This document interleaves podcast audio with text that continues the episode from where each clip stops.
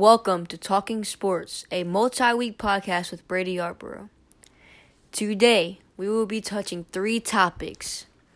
First and mainly, I will talk about how teams are doing and who started hot and who started cold in the MLB. Man, am I glad it is back. Glad to watch baseball, you know, be able to see, you know, just being able to see it on TV again, just be able to watch it, it makes just life so much better. I mean, you don't realize how much you know baseball did in my life. Even just watching MLB, like it was just so different when I didn't have it, or when we didn't have it when we were watching it during Corona. It was just like a, it was just crazy. I mean, like a whole part of me was gone, you know. And then second, I would talk about the Joe Kelly incident that was just absolutely nuts, dude. That was, I just, we was getting to it. It's, I mean, it's crazy. And then last, we will talk. I will talk about one of the best two-way players in baseball history, or so we thought. So first, I want to talk about how the MLB teams are doing and who started hot and who started cold. Okay. One crazy thing that I picked up on as I looked at the scores and the records already, is the worst three teams last year won, all of them won their first series this year.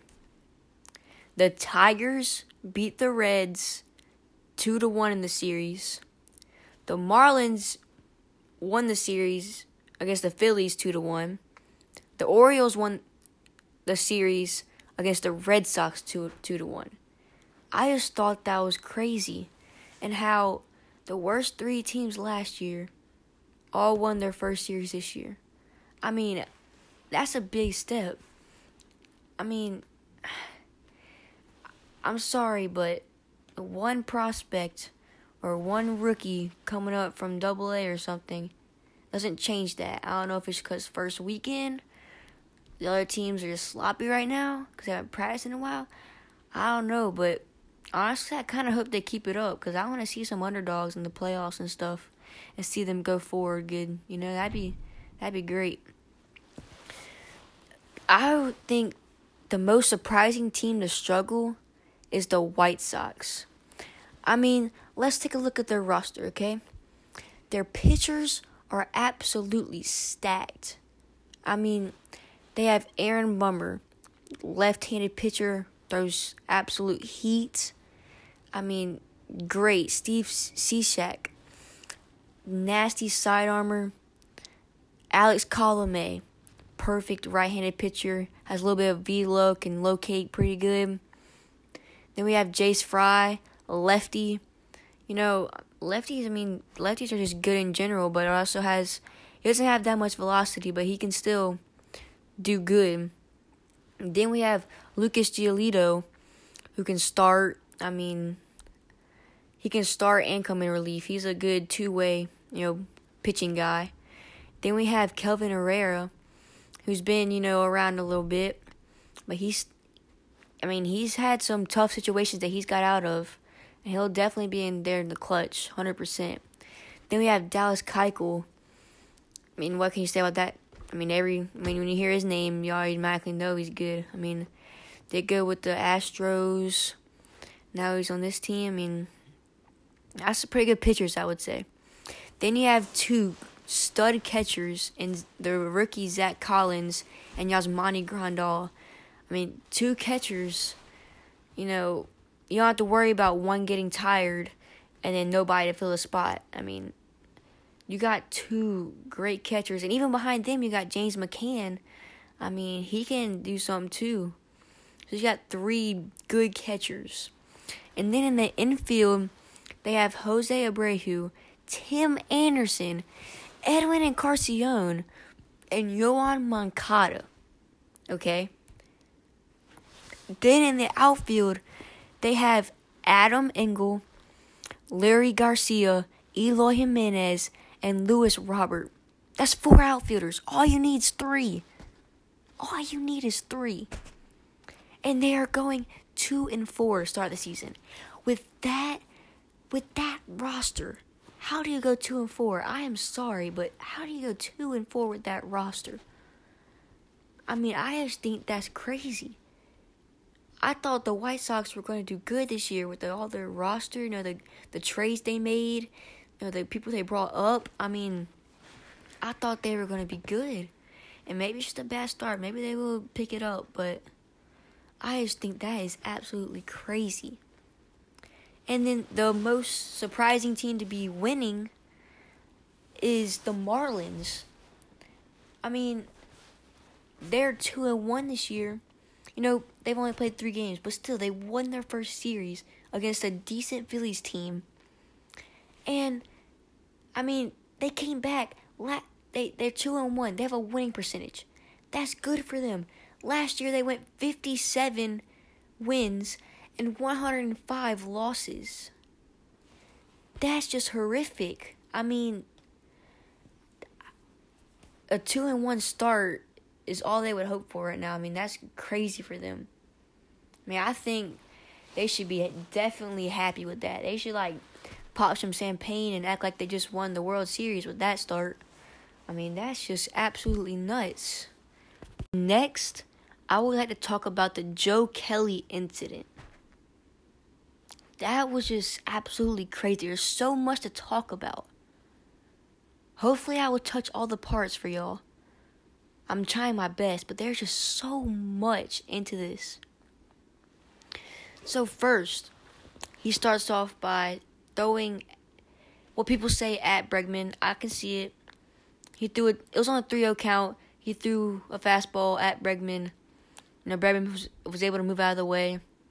But I mean, if I mean, it's a good hitter. You know, nobody is going to throw him a meatball down the middle. I mean, if you're if you're down 3-0 in a count against a good hitter, I bet you a lot of the times they're going to try to make him chase and they're not going to throw a meatball down the middle. Especially if they're a good hitter, you know they got the green light. So maybe, I mean, I don't know. I'm sure it was intentional. I, I I believe it is. But even if it wasn't, I could see like how it, you know, was the reason why it wasn't intentional. I mean, it could have just been like a missed ball. I mean, it wasn't trying to throw it right down the middle. Maybe it was trying to throw it inside. Maybe get a little jam. I don't know. I mean, it is what it is. Um, he's also known to be wild. He's very known to be wild. I mean, so and then, at, so he threw at Bregman. I understand that one. I mean, they literally beat the Dodgers by cheating and took away the ring. I mean, if anybody gets a pass to hit them, it should be the Dodgers. The Dodgers should be able to hit them as much as possible. I mean, not where it's like five times, but like they should be able to get a pass to hit them at least a couple times. I mean, it was just one time at this moment. It was one time against Bregman. I mean, and then after the Bregman after Bregman walked, I went back and watched the replay a couple times to make sure I got all the facts for y'all. And so Michael Brantley was up next. He hit a ball to first base, right? First baseman picks it up, throws it to second, gets Bregman going to second, and the shortstop's going to throw it back to first, you know, try to get a double play. So Joe Kelly is going to cover the bag, okay? Now, he missed the bag a little bit. Or he didn't miss the bag, but he wasn't where he was supposed to be when you're supposed to cover first. And so he got cleated pretty bad. And Michael Brantley cleated him. I mean, in my opinion, it was nowhere close to being intentional. I mean, Michael Brantley did not mean to do it. Just Joe Kelly's foot was in the way. I mean, it is what it is, baseball. But that might have fueled him throwing at Car- Correa because I don't think the incident of cheating would make him throw a off speed pitch at Correa. And also another reason why I think that that fueled the one at Correa is because if it was because of the cheating and they were trying to get revenge or something, you know, he would do it multiple times till he hit him, but he missed the first one, and he didn't go back to it. He went on with the um count, and then proceeded to strike him out. I mean, I feel like if it was because of the cheating scandal and he was actually going after him, he would have tried more than once if he failed the first time. And then the fact that Joe Kelly got an eight, eight, eight, uh, eight game suspension as a reliever. You know, if you think about it, I mean, if he's a starting pitcher, he's maybe missing two starts, maybe out of eight games. But as a reliever, he's missing at least three or four games. I mean, that's a lot, especially in a 60 game season. That could be everything. I mean, and the fact that the Astros cheated was were found guilty to win a World Series and they don't they don't get any punishment at all. I think that's absolutely crazy and wrong. And then at the end, Joe's Joe Kelly's face was just icing on the cake. I mean, that was just great. And also the fact that the eight game suspension came without Joe Kelly getting thrown out in the first place. He didn't even get thrown out, and he got suspended for eight games. Like it may would have been different if the umpire threw him out, but he didn't even throw him out. I just think that is absolutely crazy. Let me know if I missed something on that. But I think I covered all of it. I mean, there was just so much about that. I mean, it was, man. Last, I would like to talk about what we thought was one of the best two way players in MLB history. But may, that may not be the case anymore. Let's talk about Shohei Ohtani. Okay? last year, or last year he had Tommy John, okay? And we will get into the effects in a second. But I want to mainly talk about what he did in 2018, his debut, okay?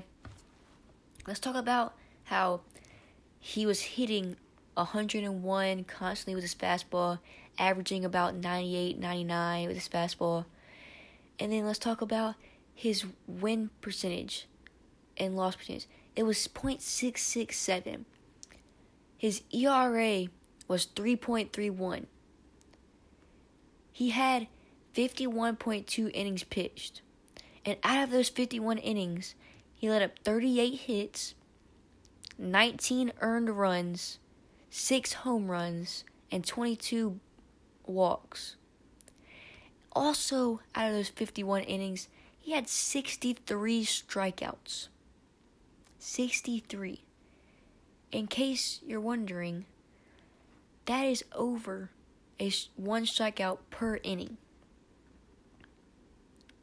And then his hits per game were 6.6. So he gave up 6 point on average of 6.6 hits per game. He gave up an average of 1 home run per game and he gave up an average of 3.8 walks per game. Also, I would like to make one more point about his 2018 season. He averaged 11 strikeouts per 9 innings. That's absolutely crazy. I mean, that's just good. I mean, able to be and to be able to do that and still hit good too. I mean, that's that's just good. I mean, that's good. And then Styles 2018. Okay. And in 2019 he was unable to play because he had Tommy John. Now, let's talk about the effects Tommy John had on him.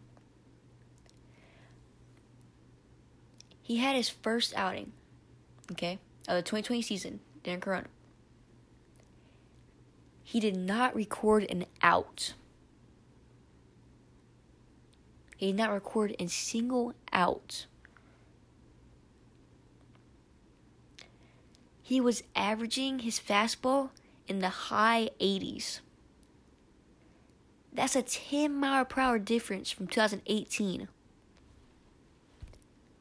That's the difference you want from your fastball and off speed pitch, not your fastball from two years ago and the fastball from now. That's not what you want. I mean, I just. I know Tommy John can affect you, but like. I don't know. I hope it goes up for him. It's not looking good. I mean, it's not looking good at all. Not at all for him. But hope but he did hit home run. He did hit home run. But let's see if he can pick it up on the pitching side. See if he can get back up to his normal self. Thank you for tuning in to the TSS show where I will be posting multi week content. Let me know in the comments if y'all have any questions regarding sports, and I will try to answer them in the next episode. Thanks again, and keep loving sports.